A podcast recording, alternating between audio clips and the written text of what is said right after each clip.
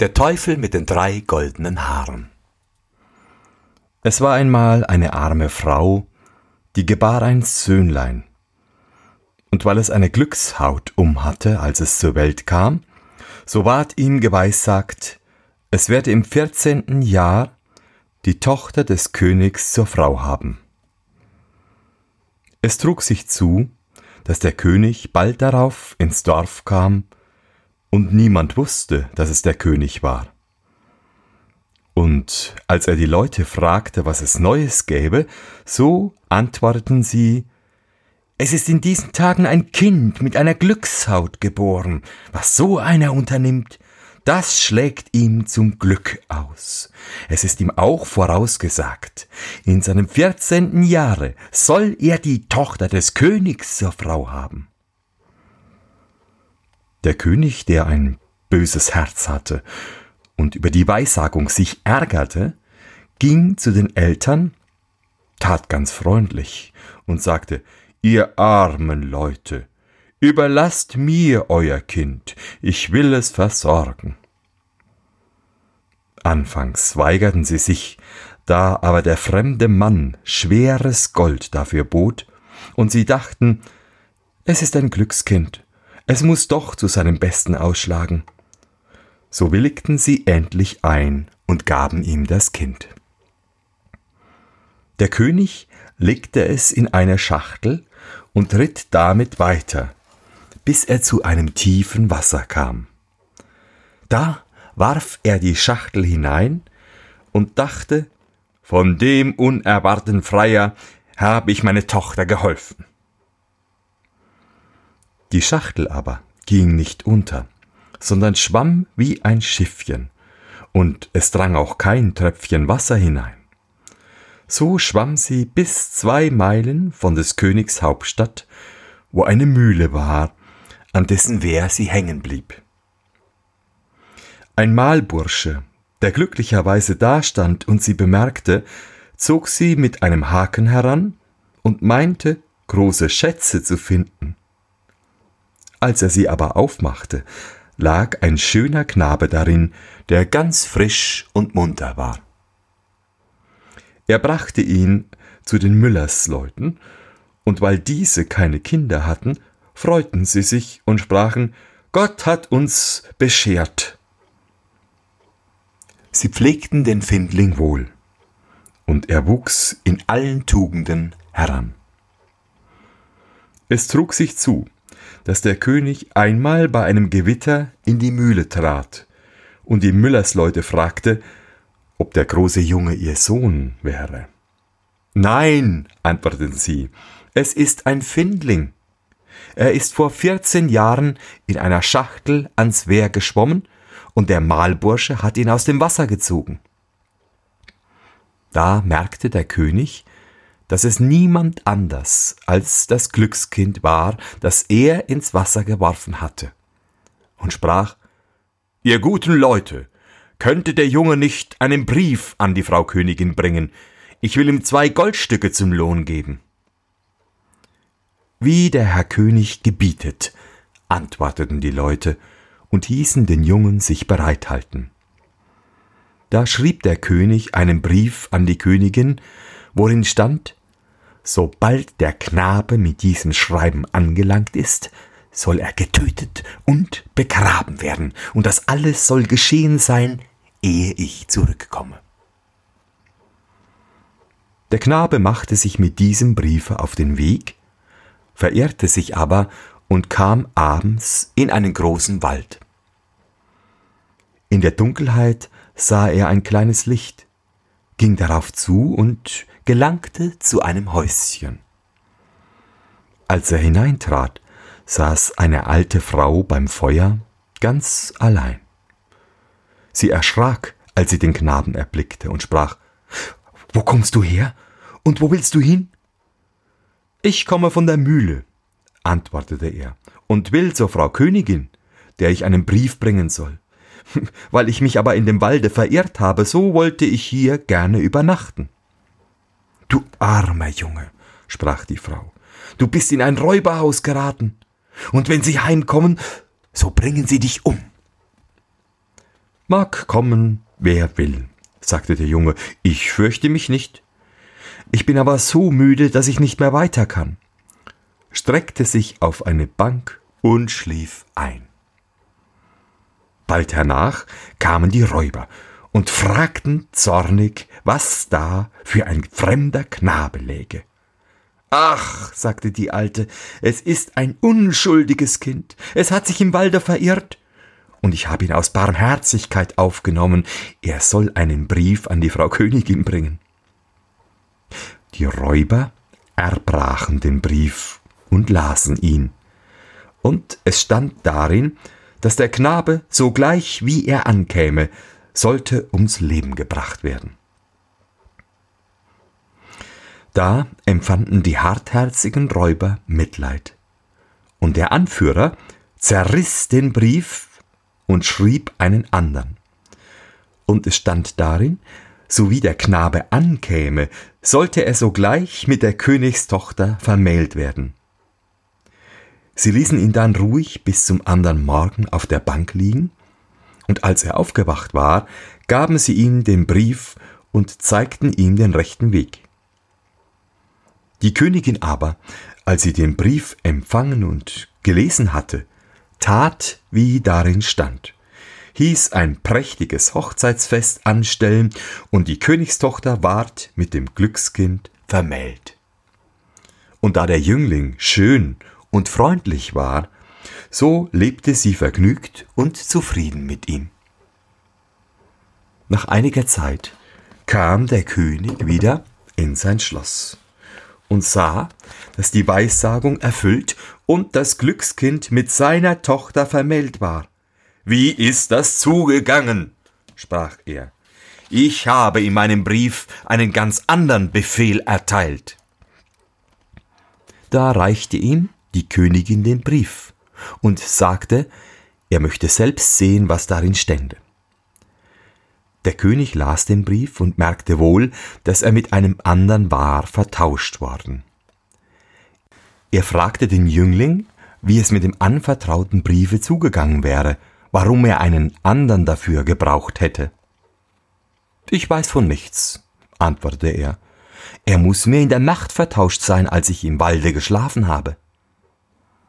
Voll Zorn sprach der König, so leicht soll es dir nicht werden. Wer meine Tochter haben will, der muss mir aus der Hölle drei goldene Haare von dem Haupt des Teufels holen.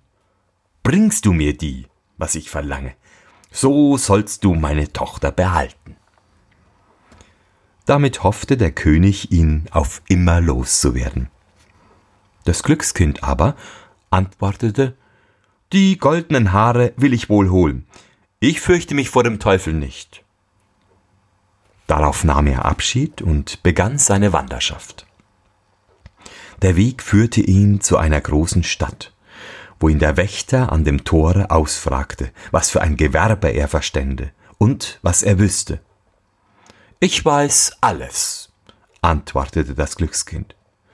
So kannst du uns einen Gefallen tun sagte der Wächter, wenn du uns sagst, warum unser Marktbrunnen, aus dem sonst Wein quoll, trocken geworden ist und nicht einmal mehr Wasser gibt. Das sollt ihr erfahren, antwortete er, wartet nur, bis ich wiederkomme. Da ging er weiter und kam vor eine andere Stadt. Da fragte der Torwächter wiederum, was für ein Gewerb er verstünde und was er wüsste. Ich weiß alles, antwortete er. So kannst du uns einen Gefallen tun und uns sagen, warum ein Baum in unserer Stadt, der sonst goldene Äpfel trug, jetzt nicht einmal Blätter hervortreibt. Das sollt ihr erfahren, antwortete er, wartet nur, bis ich wiederkomme. Da ging er weiter und kam an ein großes Wasser, über das er hinüber musste. Der Fährmann fragte ihn, was er für ein Gewerbe verstände und was er wüsste. Ich weiß alles, antwortete er. So kannst du mir einen Gefallen tun, sprach der Fährmann, und mir sagen, warum ich immer hin und her fahren muss und niemals abgelöst werde. Das sollst du erfahren, antwortete er, warte nur, bis ich wiederkomme. Als er über das Wasser hinüber war, so fand er den Eingang zur Hölle. Es war schwarz und rusig darin, und der Teufel war nicht zu Haus. Aber seine Ellermutter saß da in einem breiten Sorgenstuhl.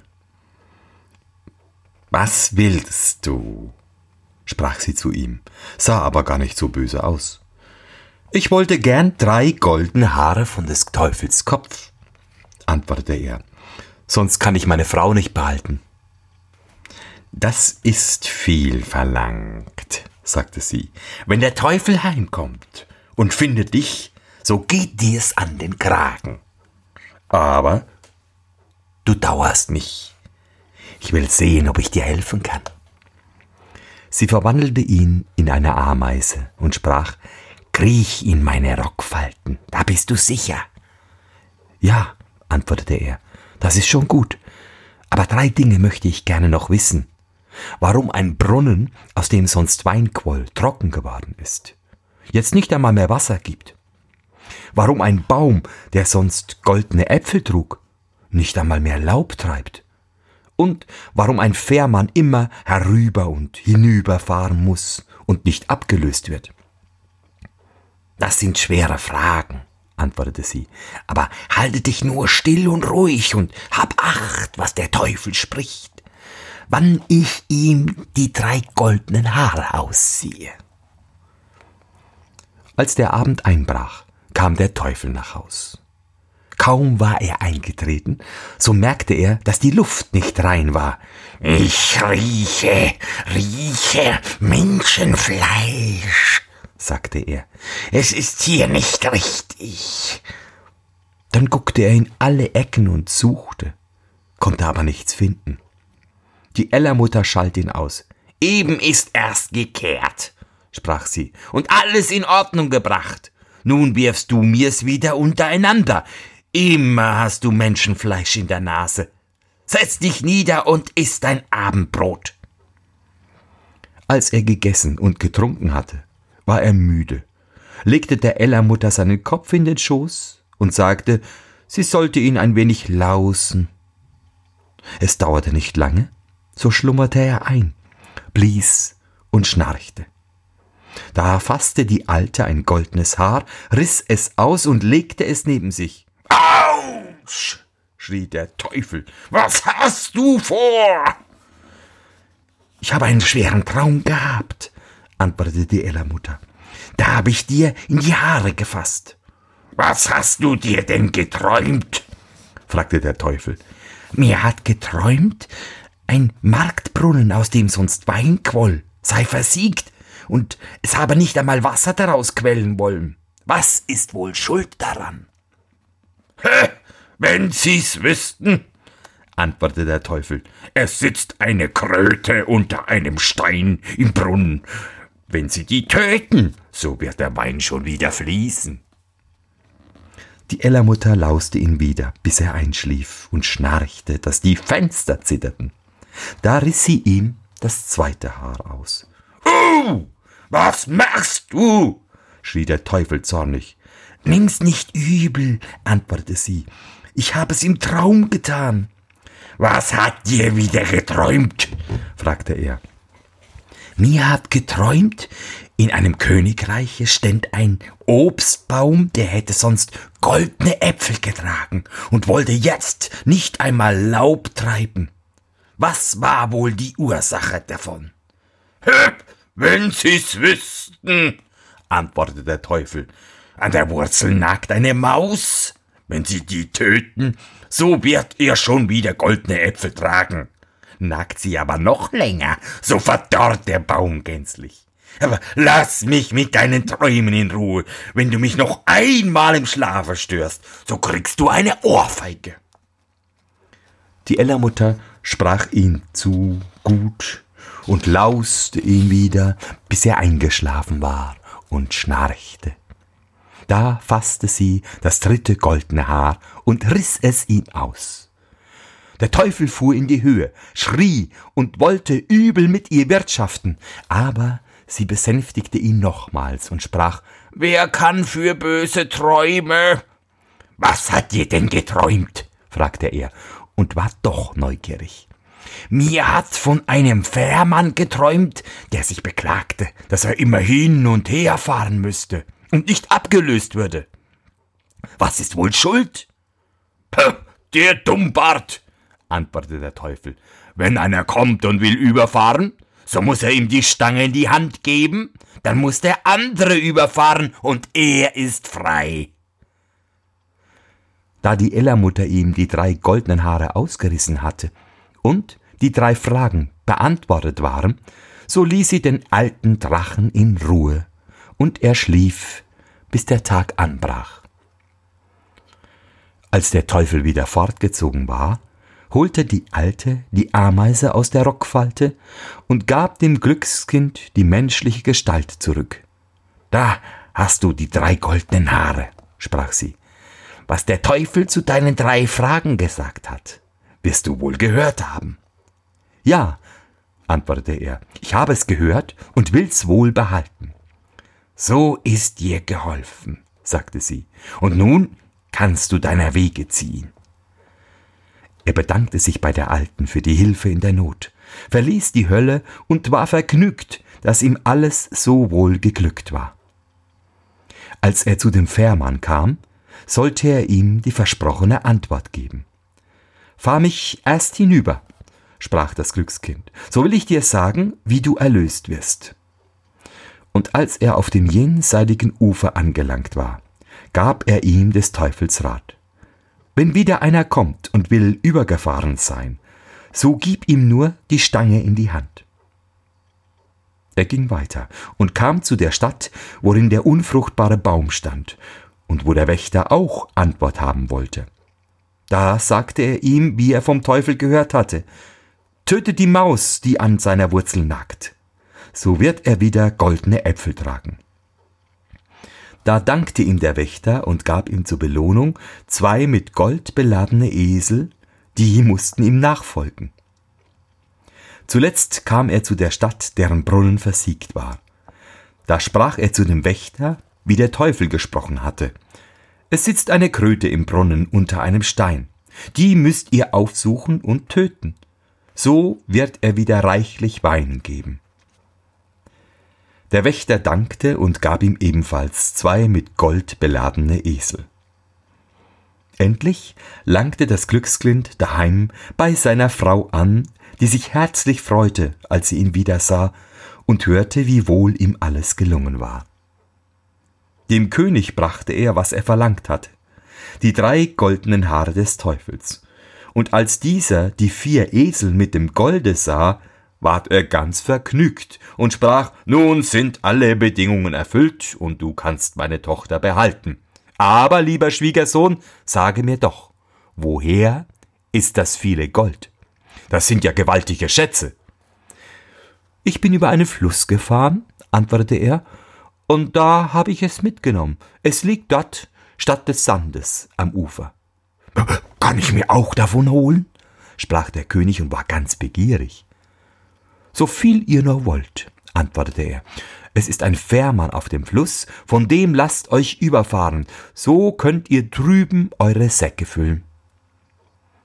Der habsüchtige König machte sich in aller Eile auf den Weg, und als er zu dem Fluss kam, so winkte er dem Fährmann, der sollte ihn übersetzen. Der Fährmann kam und hieß ihn einsteigen. Und als sie an das jenseitige Ufer kam, gab er ihm die Ruderstange in die Hand und sprang davon. Der König aber musste von nun an fahren zur Strafe für seine Sünden. Fährt er wohl noch? Was denn? Es wird ihm niemand die Stange abgenommen haben?